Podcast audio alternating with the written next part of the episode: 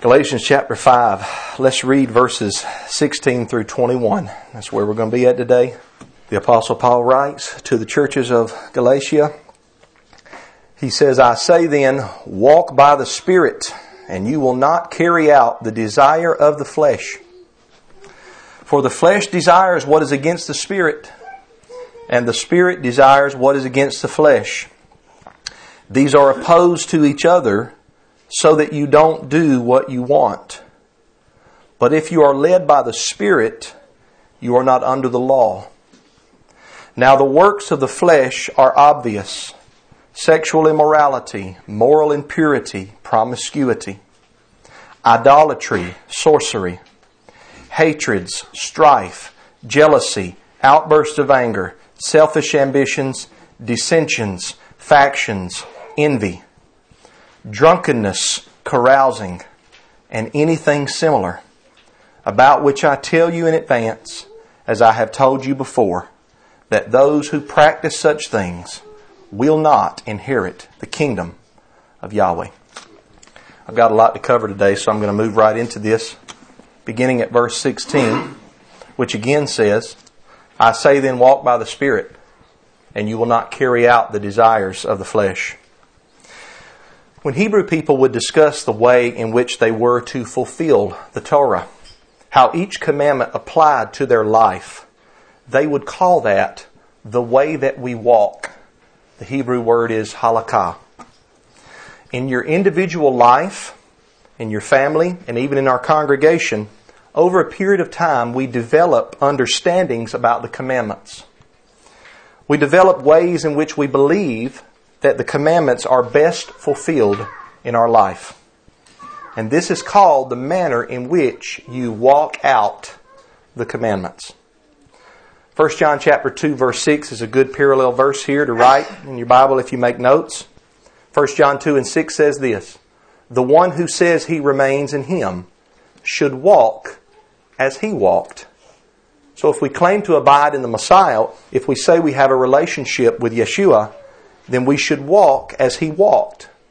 That does not mean that we have to imitate his steps, move our legs like he did, or put our feet in his footprints. What it means is we live out the commandments as he lived out the commandments. It's the manner in which we walk. Now, I believe in verse 16 that Paul was alluding to two texts in the book of Ezekiel.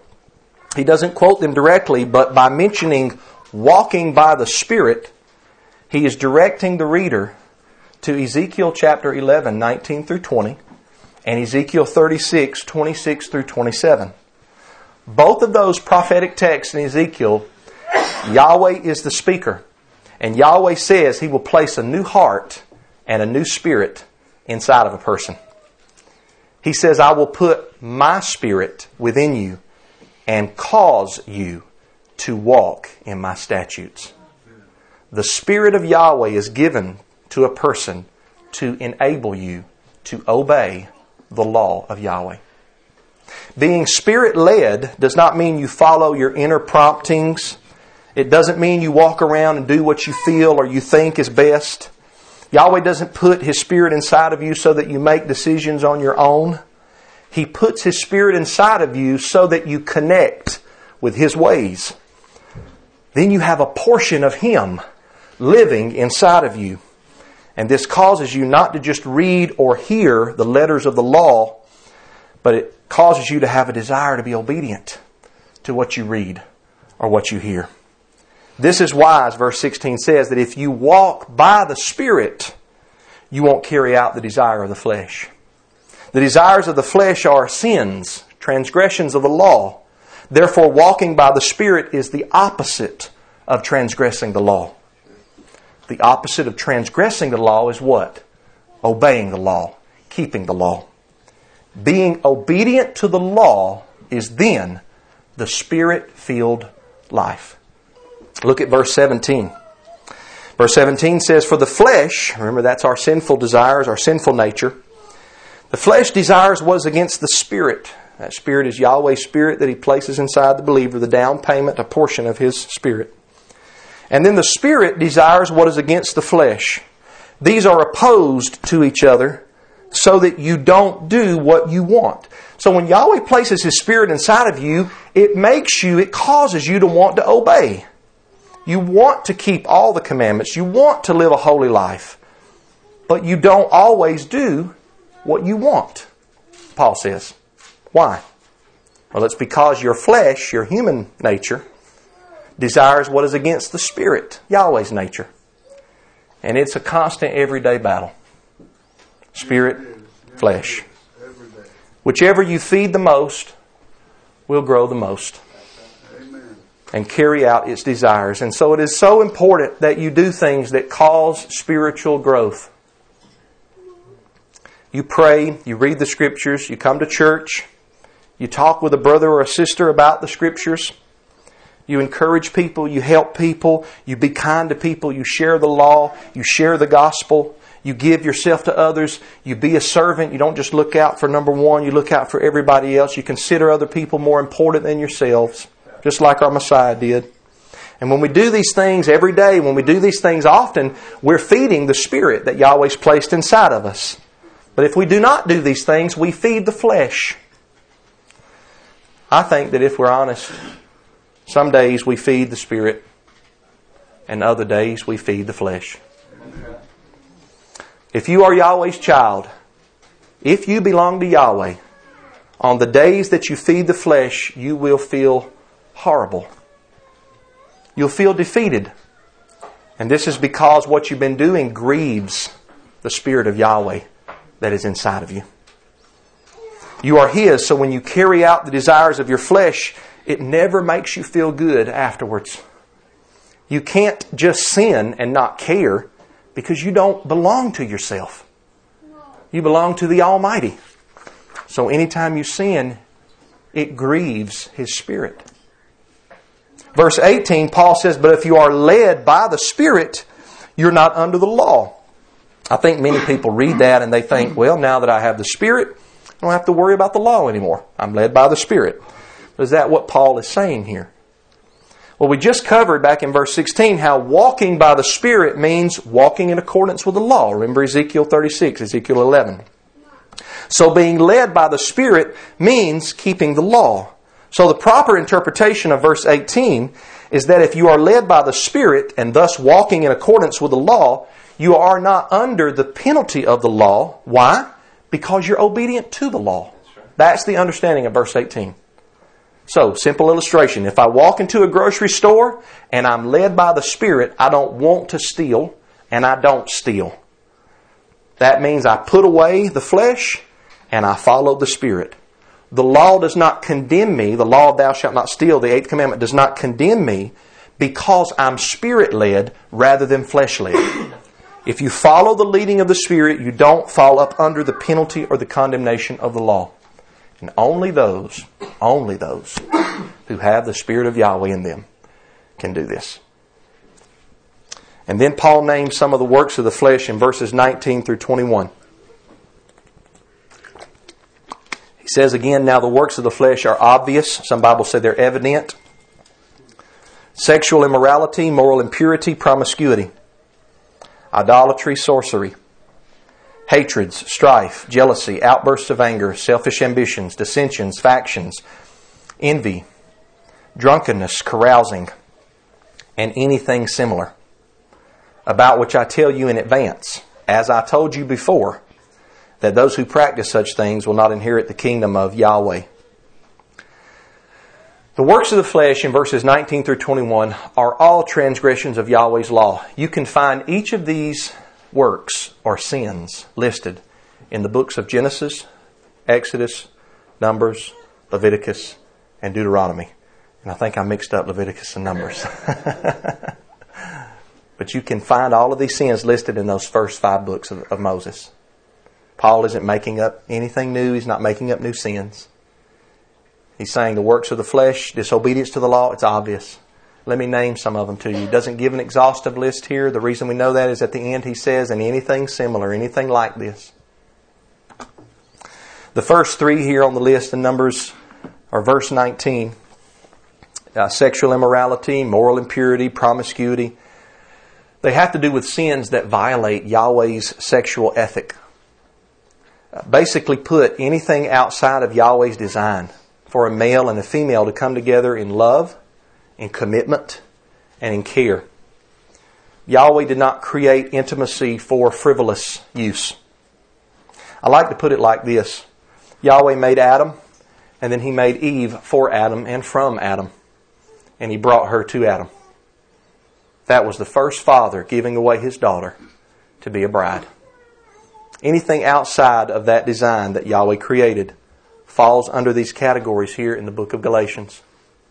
So, a man taking another man's wife, two unmarried people sleeping together, a person who sleeps around, friends with benefits, as it's sometimes called today, men sleeping with men, women sleeping with women, homosexual practice, rape.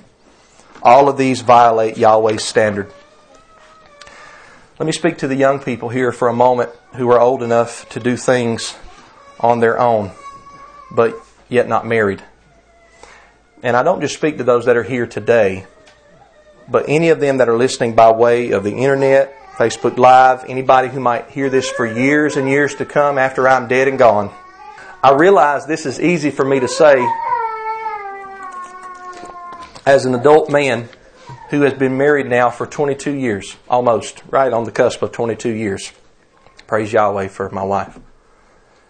It's easy for me to say this, I realize now, but I promise you that whenever you get married, you will be oh so glad if you saved yourself for your spouse. You will be forever thankful that you did not share that intimacy with anyone else. And you will also be thankful if the same holds true for the person that you married. I am not saying that you can't be forgiven if you mess up. We have all sinned against Yahweh in this building. We've all sinned against Yahweh. And don't let anybody hammer you with the law, young person, because that person that's hammering you, they can be hammered right back with another law in some other area of the law. But I'm just making an encouragement here to refrain from intimacy until you get married. This is something that Brother Matthew did not do. Many, many years ago, I messed up and did things the wrong way instead of the right way. And I obey the law of Exodus 22, 16 through 17, as Yahweh commands. And I got married, and it's been great ever since. Um, but you can be forgiven. I just want to encourage you just to remain chaste. If you ever need somebody to talk to, young men, you can come to Brother Matthew, and I will listen to you, and I will do my best to guide you. And if you are a female, young ladies, seek out a trusted older sister in the congregation. One that will listen to you with kindness and respect. That's right. And the same thing goes with us married men and women who fight temptation in areas of sexuality. These are real matters that need to be discussed. Sometimes these are taboo. They don't get talked a lot about in church but there are real matters that need to be discussed. Some of the discussions need to be in private because they're sensitive. And if you need help or counsel brothers, you seek out a trusted brother. If you need help or counsel sisters, you seek out a trusted sister. We must keep ourselves diligent lest at any time we fall away. We are bombarded on a daily basis with an unlawful sexual ideology in this world. Right, on a daily basis. I saw something the other day called drag queen storytelling time, where parents would bring their little children to a bookstore and these men dressed in drag would read stories to their children. That's a direct violation of Deuteronomy 22 verse 5. It's an abomination. I was shocked that parents allowed that. But after all, the world does not go by Yahweh's standards, so it shouldn't really shock me. So long as a, a, large group of people agree on something in the world, they say, well, it's okay as long as the majority agrees on it. How many knows that a billion people can believe something that's wrong and it doesn't make it true just because there's a billion people that believe it? But that's not all that we're bombarded with. We're hit with homosexual promotion on TVs, on billboards, and commercials. We're hit with the sleeping around promotion. Don't commit, just sleep around. We're hit with a mentality of, oh, don't worry who you marry because you can just divorce them in a few years. It'll be all right. We're hit with all of this in the world today, and people love it all because it feeds the flesh. It feeds the sinful nature in men and women. It gratifies our own desires, but it grieves, if we're a believer, it grieves Yahweh's Spirit that lives inside of us. As Yahweh's people, we are called to be set apart. We're called to be holy. We're called to be different by the law. People should look at us and see that there's something peculiar, there's something special, there's something righteous about that man or about that woman. People should see in us married couples in Yahweh, they should see an example of what marriage and love and togetherness looks like. Commitment through good times and bad times. A joy of love after 22 years, like my wife and I or after 30 years, or 40 years, or 57 years, like my grandmama and granddaddy before he passed away. My wife is my definition of beautiful. And when she turns 40 and 50 and 70 and beyond, she still is my definition of beautiful. I don't need what the world offers. I have everything that I need in her. And I think that she has everything she needs in me. I hope she feels that way. She does. She tells me. Listen, men and women today become unlawfully sex crazed because it feeds the flesh. A pretty face or sweet nothings in your ear do not last. People who feed on the flesh are not interested in serving Yahweh. Run away from all of this, brothers and sisters. Flee it. This world has nothing to offer you that is of any value. It will only bite you and chew you up and then spit you back out onto the curb, naked and homeless, and not care about what happened to you. You'll only end up in turmoil. Only Yahweh's ways bring life. Only. Husbands, Love your wives. Love them. Wives, love your husbands. Be intimate with each other. But not only that, hold hands and kiss foreheads and scratch backs. I like that one. Scratch my back, honey. She bought something yesterday. I remember we was out and she said, wait till you try this. And she put something on my scalp and it was a scalp scratcher. She began to scratch that scalp, and I said, I just fell in love with you all over again. I thought the back scratcher was good till I recognized the scalp scratcher. Smile at one another. Tell each other, I love you. You are to make your spouse feel like the most loved person on this planet. Love each other. The next two things on the list are idolatry and sorcery. Idolatry goes back to the second commandment against making and worshiping idols. Idol worship was very prevalent back then in heathen or Gentile nations, just like it is now. Forming an image of something and then bowing down in homage to that image in worship. I talked about this when I preached on the second commandment. If you want more detail about that, you can see that sermon on online on YouTube as well. But idolatry also includes when we try to worship Yahweh in a way that He has not commanded or sanctioned. Remember Nadab and Abihu when they brought strange fire that Yahweh commanded not? Yahweh's commands mean business, and He punishes those that disobey. It's idolatry, thinking that we know better than Yahweh. And then sorcery. Some Bibles say witchcraft. These are things that are listed in Deuteronomy chapter 18. Things like contacting the dead, fortune telling, casting spells. The Greek word that's used here is pharmakia, from where we get our English word pharmacy. Pharmakia does mean drugs, and it's used in relation to sorcery and witchcraft because drugs and potions were and are often used by sorcerers and by witches. Now, because of this, some people have the mindset that medicine is a sin. So the extreme view is that they never take any medicine. And then there are lesser views from there. And I believe that is the wrong view. And it's not really the scope of this lesson, but because I'm talking about it now, I want to take a moment to explain something that's very important here so that you understand. Now, I learned this next simple point from my elder brother Arnold.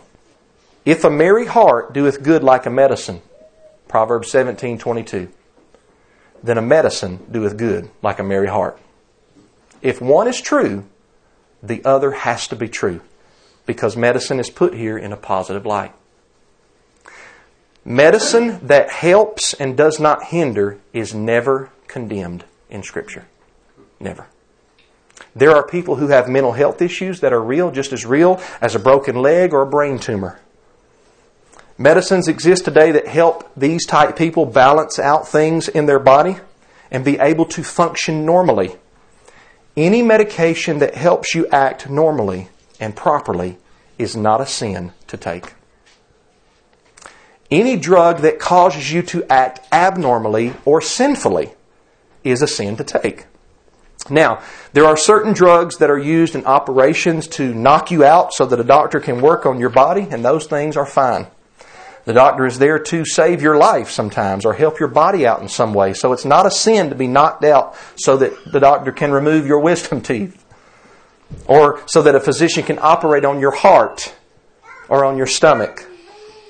But there are drugs that are taken that do nothing but wreak havoc in a person's life. And they often lead to death. When people take these drugs, it causes sinful actions to take place, like sexual immorality, theft, and sometimes even murder. These drugs do fall under sorcery or witchcraft, and they should be shunned by believers. I have seen drug users steal from their closest family. I have seen drug users lose everything that they own. I've seen them end up sleeping under a bridge after they lived in a 4,000 square foot home. I've seen drugs destroy people's lives even to the point of death at a young age. All of that is sorcery. Stay away from all of it. It is a work of the flesh. Then we have hatred and strife and jealousy and outbursts of anger and selfish ambitions, dissensions, factions, and envy. These sins will poison your body physically. We are not to walk around with hatred in our heart or a chip on our shoulder, looking for an argument or a fight or something to complain about. We aren't to just look out for number one, as we say, but to seek to help other people and consider others as more important than ourselves. We shouldn't be envious or covetous of other people's belongings. And we shouldn't try to cause dissensions or lose our cool in the instant or get angry at one another. Anytime we do one of these things, we have given into our flesh and grieve the Spirit of Yahweh that lives inside of us. We are to be a people of peace and not turmoil. We're to seek to unify, not tear apart. And then we have drunkenness and carousing, and they go together. Drunkenness means drinking too much alcohol. Now, you'll hear me from time to time poke fun at some pastors in modern Christianity who teach that all drinking is a sin. And the reason I poke fun is because I learned it from Prophet Elijah, who poked fun at the prophets of Baal. I poke fun because it's ridiculous and it's humorous to listen to their explanations of certain texts. I once heard a preacher actually say that 1 Timothy 3 teaches that an elder should not be drinking too much fruit juice or sugary drinks. That's so silly. That's silly. Listen, drinking alcohol is not a sin, but over drinking is a sin. Wine was given to make man's heart glad. It was not given to make you go out of your mind. A gladdening of the heart is permissible by the scriptures. Psalm 104, 14 through 15. But a drunken stupor is not. Proverbs 23 explains it well. A drunk man ends up sleeping with silly women and gets in a fight without even knowing what happened. A drunk man doesn't know his left hand from his right. Drunkenness is a work of the flesh and not of the spirit. Listen, drinking wine or beer doesn't mean you're a spiritual person. I've had all sorts of people agree with me when I preach on alcohol or teach the Torah's position on alcohol, but they don't want to give me the time of day when I explain other things to them in the scriptures. When I talk what the Scripture teaches about modesty in dress, or Sabbath keeping, or sexual purity, or a proper diet, or gluttony, they don't want to listen to that, but preach to me about how I can drink alcohol. I once had a homosexual man tell me that he wanted to come to my church because I thought it was okay if he had a margarita. I said, Well, you are welcome to come and listen, but I don't think that you will like everything that I preach. Drinking wine or beer in moderation is a liberty that Yahweh gives His people to enjoy. It is. Just like when you eat a good bone in ribeye steak. You don't have to eat that steak. You could just eat vegetables for the rest of your life. But Yahweh gives you that to enjoy. Same thing with wine or with beer. He gives it to his people to enjoy in moderation, but agreeing with the Torah's position on alcohol doesn't make you a Torah keeper. I think a lot of people agree with me when they hear me teach on alcohol because they want permission to indulge their flesh. And I am not giving anybody permission to indulge their flesh. I do not believe in drunkenness. It is a sin. And if you try to act like you love the Bible, because it teaches that you can drink alcohol and you ignore everything else Yahweh says, you are foolish and you need to repent for the kingdom of heaven is coming. Now, carousing in verse 21, it is, it goes along with drunkenness there in the Greek text. It refers to a type of party where people go to for the purpose of license or libertinism, where anything just goes. They go to the party or to the club to get drunk, to use profanity, maybe to have illicit sexual activity. It's wickedness. It's like many of our modern day clubs. I used to hear my friends talk about we're going out clubbing. That's a sin. There's nothing going on in those places that you need to be involved in. Right. Nothing. What we need to do as parents of Yahweh is we need to show our children that we can have a good time at Yahweh's feasts, at a wedding celebration. And we can do that without giving into the flesh. There's nothing wrong with celebrating, dancing, drinking, having a good time, as long as everything is kept within the confines of Yahweh's law. But we must do everything in moderation. We must realize that Yahweh's rule of law needs to be number one, even when we're having fun, having a good time. Now, all of these things in verses 19 through 21 are works of the flesh, which means that all of these things are transgressions of the law. The Galatian Gentiles were being taught by Paul that they should not follow their flesh. And in verse 21, Paul says, this is the serious part. He says, Those who practice such things will not inherit the kingdom of Yahweh. Practicing these sins will keep a person out of the kingdom. That's what Paul said. That's scary because as I go down through that list and as I was preparing my message, I see sins in here that I've committed. And that's true with all of you too. All of you in here has committed either one or more of these sins. If one doesn't get you, the next one will. If that one doesn't get you, the next one will. How then will any of us inherit the kingdom? Now, this is how grace, mercy, and repentance. And don't leave off any of them. Don't just say repentance. Don't just say mercy, don't just say grace. Grace, mercy, and repentance. A genuine believer can fall into any of these sins. Did you hear that? A genuine person that is born from above can fall into one of these sins.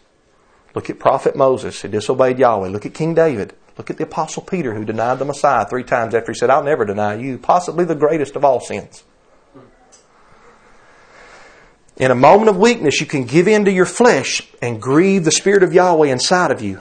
That's why Paul said back in verse 17 that we sometimes don't do what we want to do. The Spirit inside of us wants to do something, but sometimes we step over here and we don't do what the Spirit is pushing us to do because we would rather in that moment give in to our flesh. We love that sin more than we love Yahweh in that moment. We want to obey. Sometimes we don't. Proverbs 24:16, another good one-liner verse. Not all verses are one-liners, but this one is. Proverbs 24:16 says, "Though a righteous man fall 7 times, he will get up, but the wicked will stumble into ruin." Now, it is possible for a righteous man to fall into sin, but if he or she belongs to Yahweh, they will not stay in or live in that sin. If you are righteous, you will not walk way of life in the flesh. You will walk way of life by the Spirit. When we give into our flesh and carry out the desires of our flesh, we must repent and then walk by the Spirit. Repentance means a sorrow for sin, asking forgiveness for our sin from both Yahweh and our neighbor if we harmed our neighbor as well, turning our back on sin and then walking in the way of the righteousness of the law. You say, Brother Matthew, I've done that. But the sin keeps coming back up. I keep finding opportunities for my flesh. I don't want to give in, but I'm weak and I need help. Brother Matthew, I need help. If you are wanting to stop and you're seeking for help, that is a great sign that you're Yahweh's child. Great sign. Some people go to both extremes. Some people are always living like they're on eggshells, thinking that any little thing they do, Yahweh's going to zap them right there. And then you have other people on the other side, they think, ah, grace will cover it, mercy will cover it. I think the truth is right there in the middle that Yahweh is a He's a vengeful, mighty one, and He will punish you, but He's also merciful when we repent. We have to harmonize both of those attributes of Yahweh. But if you're wanting to stop a sin, you're struggling with a sin, and you're seeking for help, it's a great sign that you're a son or a daughter of, of Almighty Yahweh. But if you don't want to stop, and you are not seeking for help, that is a bad sign because you are probably not Yahweh's child. We can go through terrible times, even if we're Yahweh's children. We can go through periods in our life where we almost give up. But if you're His child, you won't be able to give up because His Spirit lives within you. This is where practicing those things that make you strong in the Spirit come into play. People think that the deep things, people think that the deep things are things that the Bible doesn't say they'll say something and somebody says, Oh, that's real deep. And I'm sitting here thinking, I don't remember reading that. I know they said that was a revelation, but I don't remember reading that anywhere in the text. But it's deep, they think, because the Bible didn't say it. Listen, the deep things are the things the Bible does say. The black and white, the plain things. That's the deep things. The deep things are when you spend time in prayer like Daniel three times a day. Or morning and evening prayer. The deep things are when you fast. The deep things are when you, you come to Sabbath. The deep things are when you when you read the scriptures, when you study the law, the deep things are when you discuss the scriptures with your brothers and sisters. You discuss the law to learn how to obey it more. That's the deep things. All that other stuff is just, just trash. I don't want to listen to anybody try to explain to me what a verse means when the verse don't even say nothing like that. That's not deep. That's shallow. A lot of the things that people think are shallow are deep. And the things they think are deep are shallow. You cannot just sit around if you're struggling with the flesh. You cannot just sit around and expect to get better. You can't keep doing the same things that you've been doing and expect for different results. Somebody said that was the definition of insanity. Somebody told me one time. You can't. You have to change something. You can't isolate yourself and expect for the sin to go away. Yahweh gave us people to encourage us. You must do things that strengthen your spirit and you must seek help and counsel from a trusted brother or a trusted sister in the faith. So, whatever it is that makes you fall back into sin, cut it off, lop it off. Get rid of the temptation. In a moment of weakness, phone a trusted friend. Phone somebody that's strong spiritually. Go for a walk. Cut off the TV. Put your phone away. Go by yourself somewhere out in the woods and pray and cry out to Yahweh and ask Him to help you through that difficult time that you're facing and seek out the spiritually strong people around you for encouragement and counsel. I do not like it when I hear people say, well, all I need is Yahweh. No, that's not all you need. You need Yahweh, but you need brothers and sisters. One of the ways, listen, brothers and sisters, one of the ways that Yahweh has shown me how merciful He is, is through my wife. Yahweh has given me somebody that is tangible, somebody I can hug and talk to. And I see Yahweh through her. She makes me, helps me believe in the Creator. Because there's no way that somebody could do the things that I've seen her do unless there is a supernatural power. You need help. You cannot do it on your own. And it's not just pastors that can help you, it's all of us. All of us. We have different offices in the congregation. We're different parts of the body. Somebody's the nose and the eye and the mouth and the hand and the foot. All members have not the same office. But that doesn't mean any of us are less than anybody else. I told Brother Jerry, I said, Brother Jerry, you are smarter than I am in many things. And that goes for all of us. All of us know more things in certain areas than other people. Preach on that a while. I was doing some carpentry work, and I'm not a carpenter. Oh, I'm not a carpenter. I wish that I was, but I'm not. but I try. I try real hard. And I can tell you what to do, but I just I have a hard time doing it. A lot of times when we do projects at the house, T- Tisha will tell me what to do, and then I'll know what to do once she tells me what to do. But I told Brother Jerry I was hanging some rafters and I couldn't figure out how to do the right measurement. And I looked over at my wife and I said, "Just think." She didn't know either. I said, "Just think." Brother Jerry would know how to do this just like that. and I have not a clue what I'm doing. So I just figure out how to do it a different way and it got done, but I'm not as smart as Brother Jerry in that area. That goes for all of you. All of you have areas that you excel in wisdom and knowledge. So we need to seek out, brothers and sisters. That's what we're here for. Amen, brother. If you go through a struggle, brothers, you find a trusted brother, somebody that's at a spiritually strong place. Call for the elders of the church if you're struggling spiritually. Sisters, seek out a trusted sister. One way that Yahweh helps us is through people. He places people in your life to be there for you when you are weak.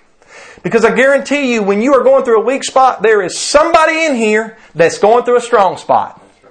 And then next time, they might be weak and then you're strong in the Spirit and you get to help them out. And that's how the body of the Messiah works. And it is a beautiful thing. Yes, it. It's a wonderful thing. Yes.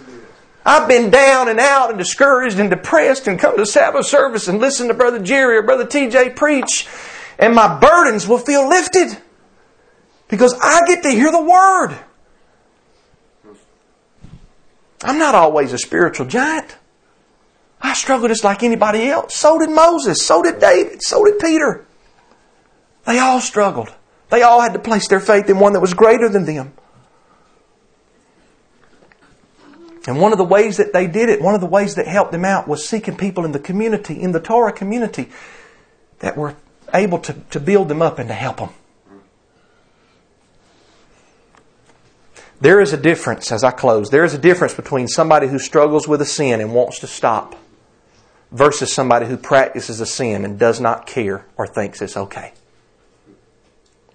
If you are living in any of these sins, any of these works of the flesh that we've talked about, if you're living in them and you get to the point where you don't care, and that's just how it's going to be in your life because you like it that way, you will not inherit the kingdom of Yahweh. And the problem is not so much with the sin. The problem is there's unbelief in your heart. You don't have the gift of faith if you're living and don't care about a sin. Some people say, Brother Matthew, you think that sins will keep you out of the kingdom of heaven? According to this text, yes. There are certain sins that you practice that you will not inherit the kingdom of Yahweh because you are a practicer of those transgressions of the law. But if you keep battling and you keep winning battles by the Spirit, little by little, even if you fall seven times, you will get back up. Though a righteous man falls seven times, he will get back up. He'll get back up. You'll go down and you'll fall again. And you'll get back up. And then sometimes Brother Rocket will pick me up and Brother Frankie will pick me up. Fourth time, fifth time, sixth time. Listen, let me tell you something. I've experienced this in my life. If you continue to battle and you continue to do those things that we've talked about that make you strong in the Spirit, one day you'll fall down and get back up and you'll walk away from that sin and you'll never commit it again. You can stop sins in your life, but you've got to heed to the Spirit. You can't walk around doing things that feed the flesh. You've got to heed to the Spirit. If you're in the battle and you keep fighting, you keep getting back up, you are forgiven in the Messiah. And you will not stumble into ruin because you have a new heart and a new mind and because Yahweh forgives you by His grace and His mercy. and granting you the gift of repentance. I love everybody here. Messages like these are not my favorite to preach, but when you preach through books of the Bible, you run into these and you don't want to skip over certain texts, right, Brother TJ? You want to just preach them. As long as you understand them, you want to preach them. I love everybody in here. I want you to know anytime you can come to me for prayer. I'll do my best. I do not have all the answers. I know the one that does. I do not have all the answers. But I'll stick with you. I promise you I'll stick with you. Come on. And I'll stand by your side. Come on. You are my family. And I love you. He that hath an ear to hear, let him hear what the Spirit saith unto the church. I'll pray and then we'll take testimonies. Father Yahweh, grant faith and grant repentance in our hearts. Give us those gifts so that we might be enabled. So that we might be enabled. Lead us by your Spirit. When we stumble, let us not stay. Help us to get up. Pick us up, brush us off, love on us, put us back on the path. If we say we abide in the Messiah, we ought to walk, even as he walked. Thank you, Yahweh. Hallelujah. Amen. Yahweh bless you.